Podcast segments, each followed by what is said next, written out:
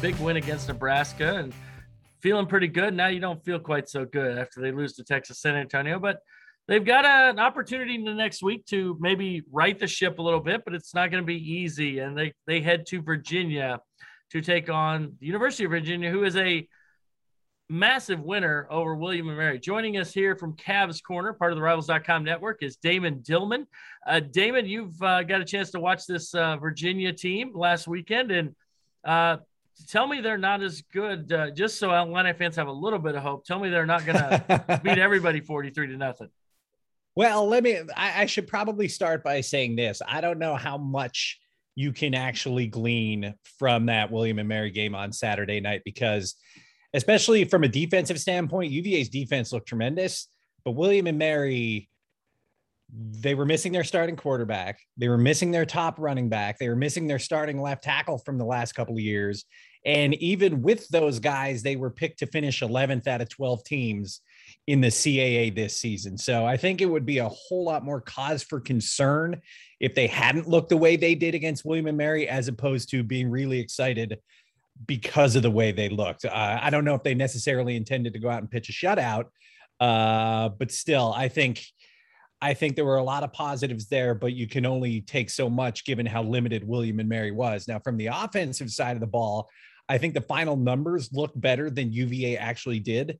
From an offensive standpoint, they came out and tried to get maybe a little too cute, a little too tricky early in this one. They did a lot. They they ran a lot of plays where they had multiple quarterbacks on the field at the same time two or even three quarterbacks on the field at the same time. If you consider Keytaon Thompson is a guy who he came here, he was a four star quarterback coming out of high school, played at Mississippi State for a few years, played quarterback at Mississippi State the whole time, uh, then transferred here as a grad transfer prior to last year and hurt his shoulder in camp and couldn't throw anymore. So they kind of started moving him around the field just to get him on the field he's that good of an athlete and he's that much of a potential game breaker. So he caught a couple passes, uh, ran the ball a few times, didn't throw any passes, but he's still listed nominally as a quarterback. But yeah, but long story short, they tried to do maybe a little too much, get a little too too tricky early on.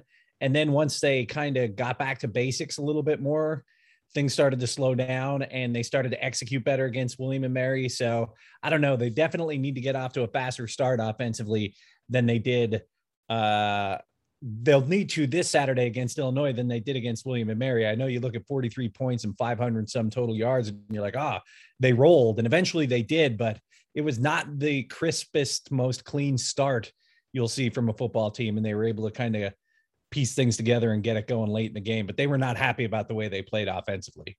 It, Illinois' defense has a tendency to make teams look good as well. Um, so um, that's kind of been a thing. So um, you know they gave up 497 yards last week to Texas San Antonio. So and and I will say this, although Texas San Antonio doesn't sound like a good team, they're pretty good. And they you know they've been they've actually had better recruiting classes than Illinois the past three years. So it kind of it, it, eventually yeah. plays out there. But Virginia now.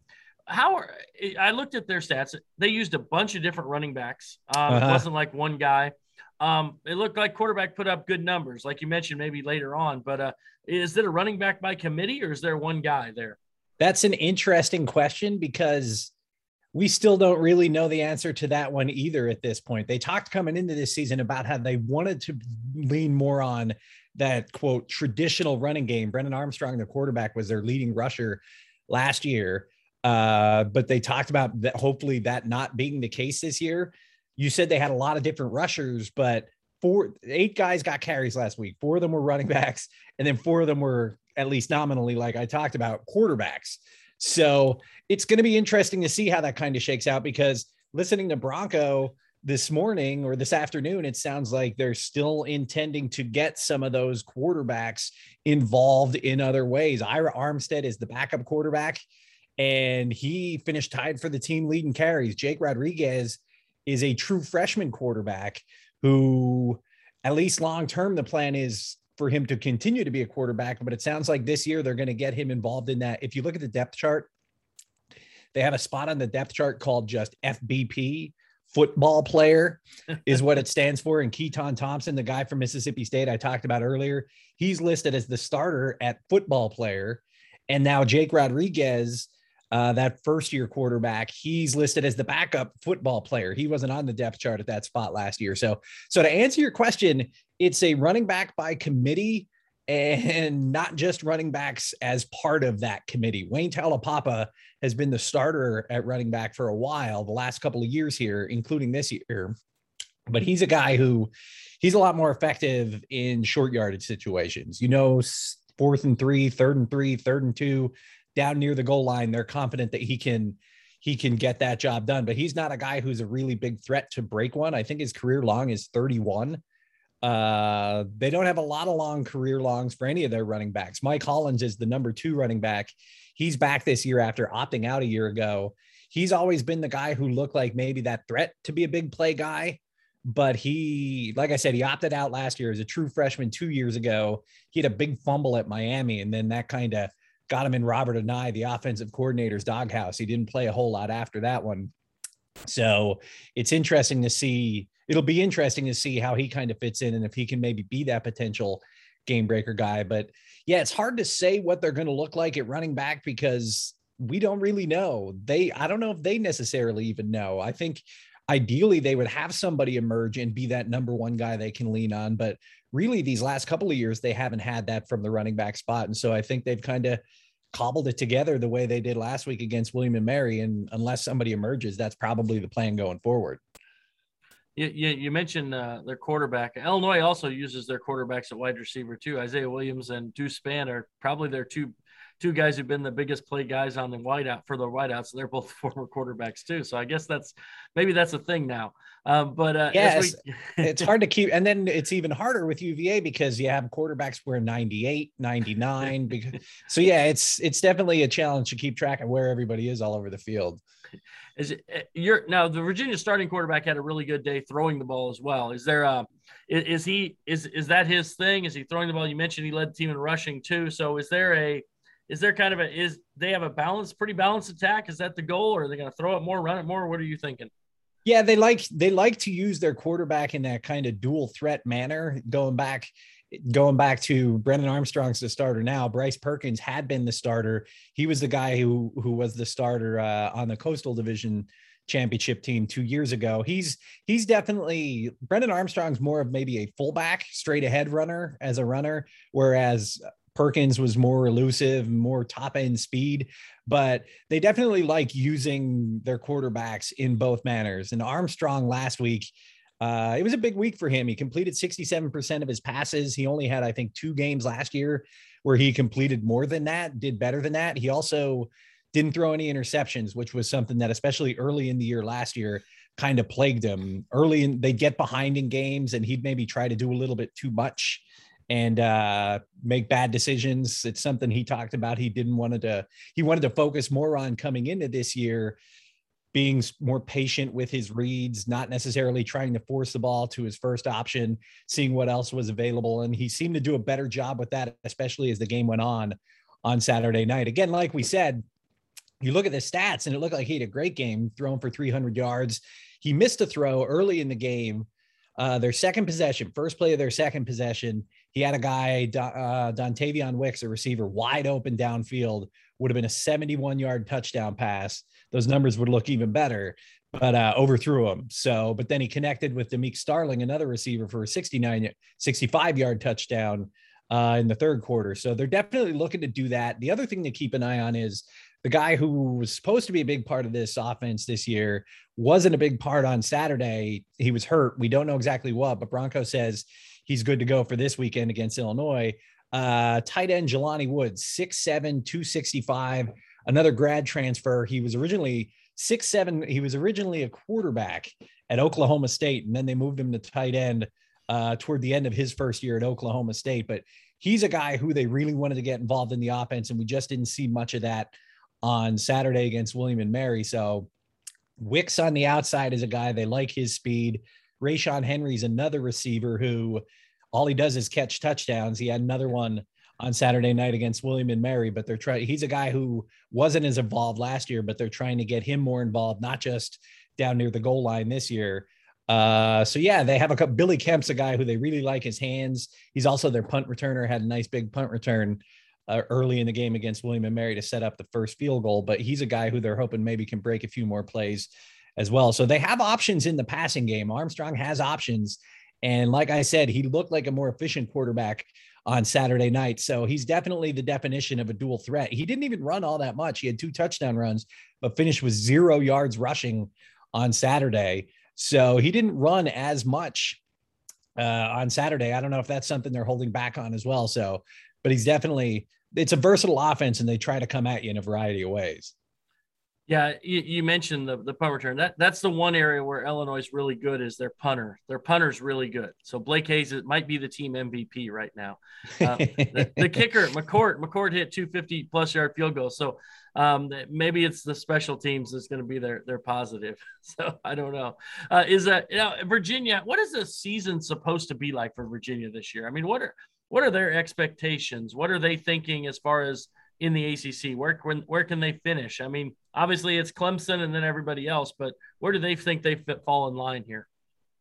Now, externally, the expectations weren't terribly high coming into this year. They were picked fifth in the Coastal Division out of seven teams, so at least externally, the the expectations weren't as high. But internally, the last time they played division play last year, the ACC was just one big division with Notre Dame at it as well. But the last two years ago, when they played in the Coastal Division, UVA won it, and so that's kind of the the baseline internally now. The expectation is to be an eight win, nine win team and compete for that coastal division year in and year out. So that's kind of the thinking around the program.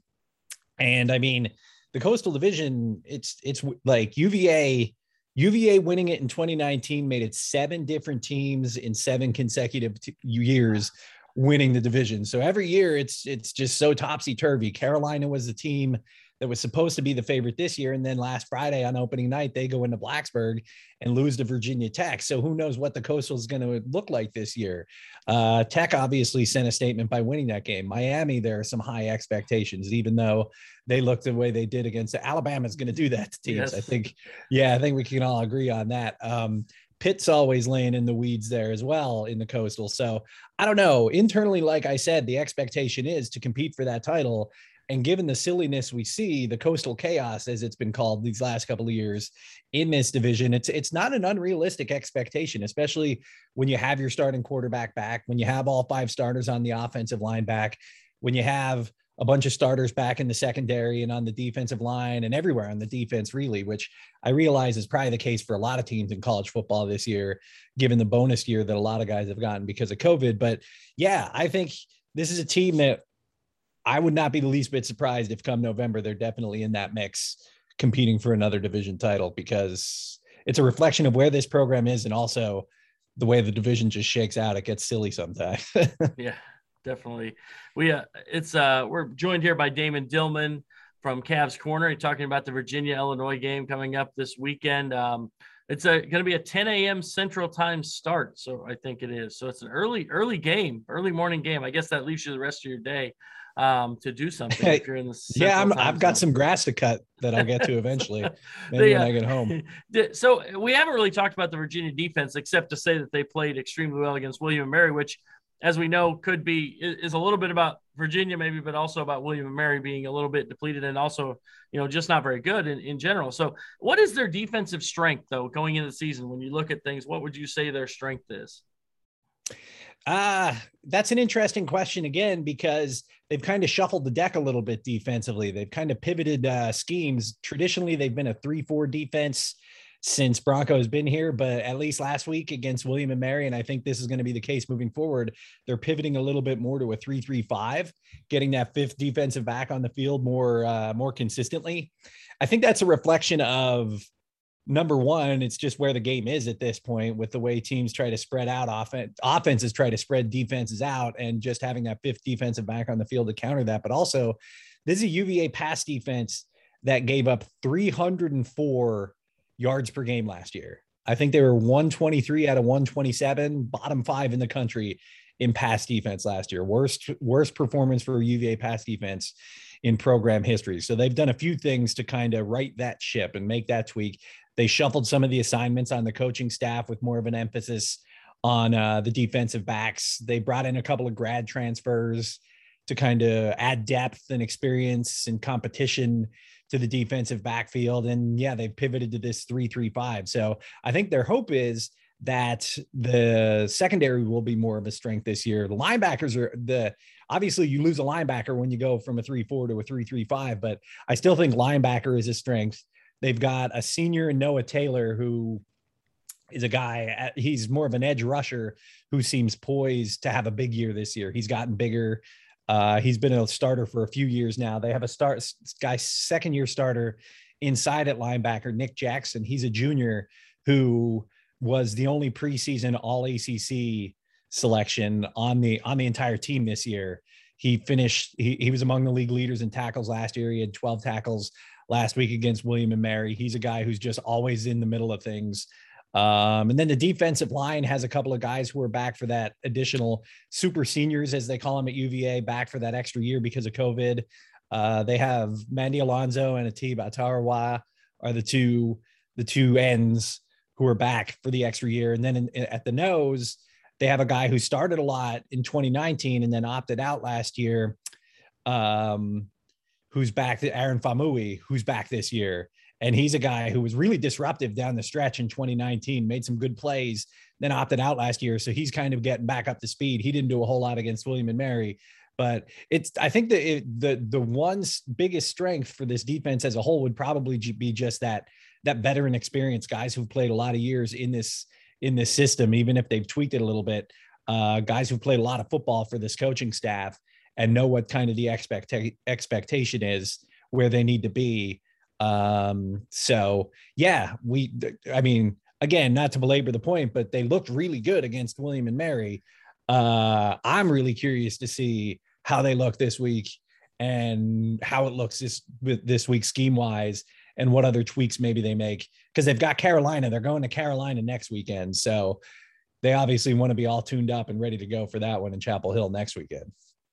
Yeah, this is a. I, I think this is an interesting matchup. It's a game where you know obviously Illinois is uh, you know they looked they they've looked at times like they're pretty good and they've looked at other times like they're you know that they've struggled and uh, for Illinois the biggest key is you know Nebraska made some mistakes and Illinois capitalized on them and they did not do that against UTSA, and they made a couple mistakes that hurt themselves. You know, whether it be penalties, whether it be a, uh, a miss, a muff punt, messed up punt, um, turnover situation. So, uh, I think that it sometimes it comes down to to uh, who's which team's going to make the mistakes. And, yeah. you know, to capitalize here when you when you get two teams like this. So, uh, so I got to ask you, I put you on the spot here. I always do this with all of our guests.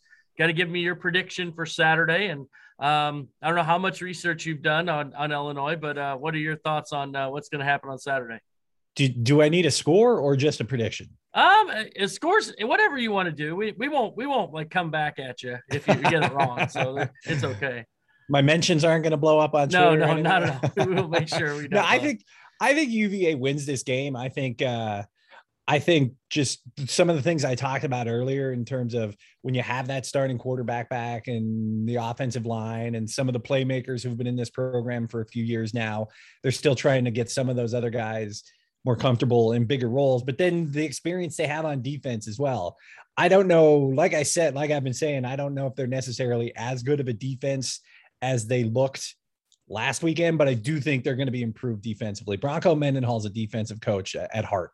And this coaching staff has always done a really good job of when something's not working, they spend the off season and they figure out how to fix it. A few years ago, they str- Broncos' first couple of years here, they struggled against the run, and then they went out and fixed it, and they've been pretty good against the run ever since.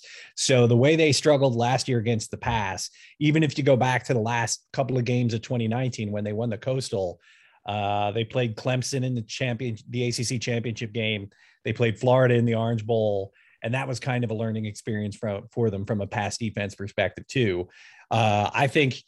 I think the between the tweaks and some of the other moves they've made, I think they're going to get it fixed at least to a point where they're not giving up 300 passing yards a game, which even if they improve, it's it might still be mediocre, but that might be enough because Bronco said Bronco had said coming into the season if they had a better pass defense last year, that's two more wins. That's seven and three instead of five and five. So this feels like one of those games where an improved defense gets them a win that maybe they didn't necessarily get last year.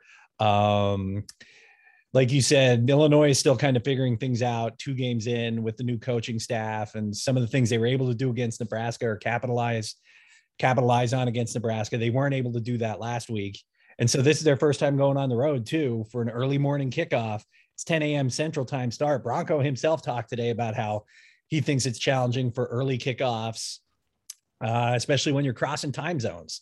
And he's a lot more comfortable being the home team in a scenario like this. So I think that'll be a factor too. I don't know necessarily how much the crowd will be a factor. It was pretty good on Saturday against William and Mary, but UVA is not always the most for these early games. They're not always the quickest to get into the seats, especially the student section. So, but no, I just think UVA is at a point at the program where if they want to do the things they hope to accomplish this year, these, even in a non conference game, these are the kind of games that they need to just come out and handle their business. And I think they're going to do that on Saturday.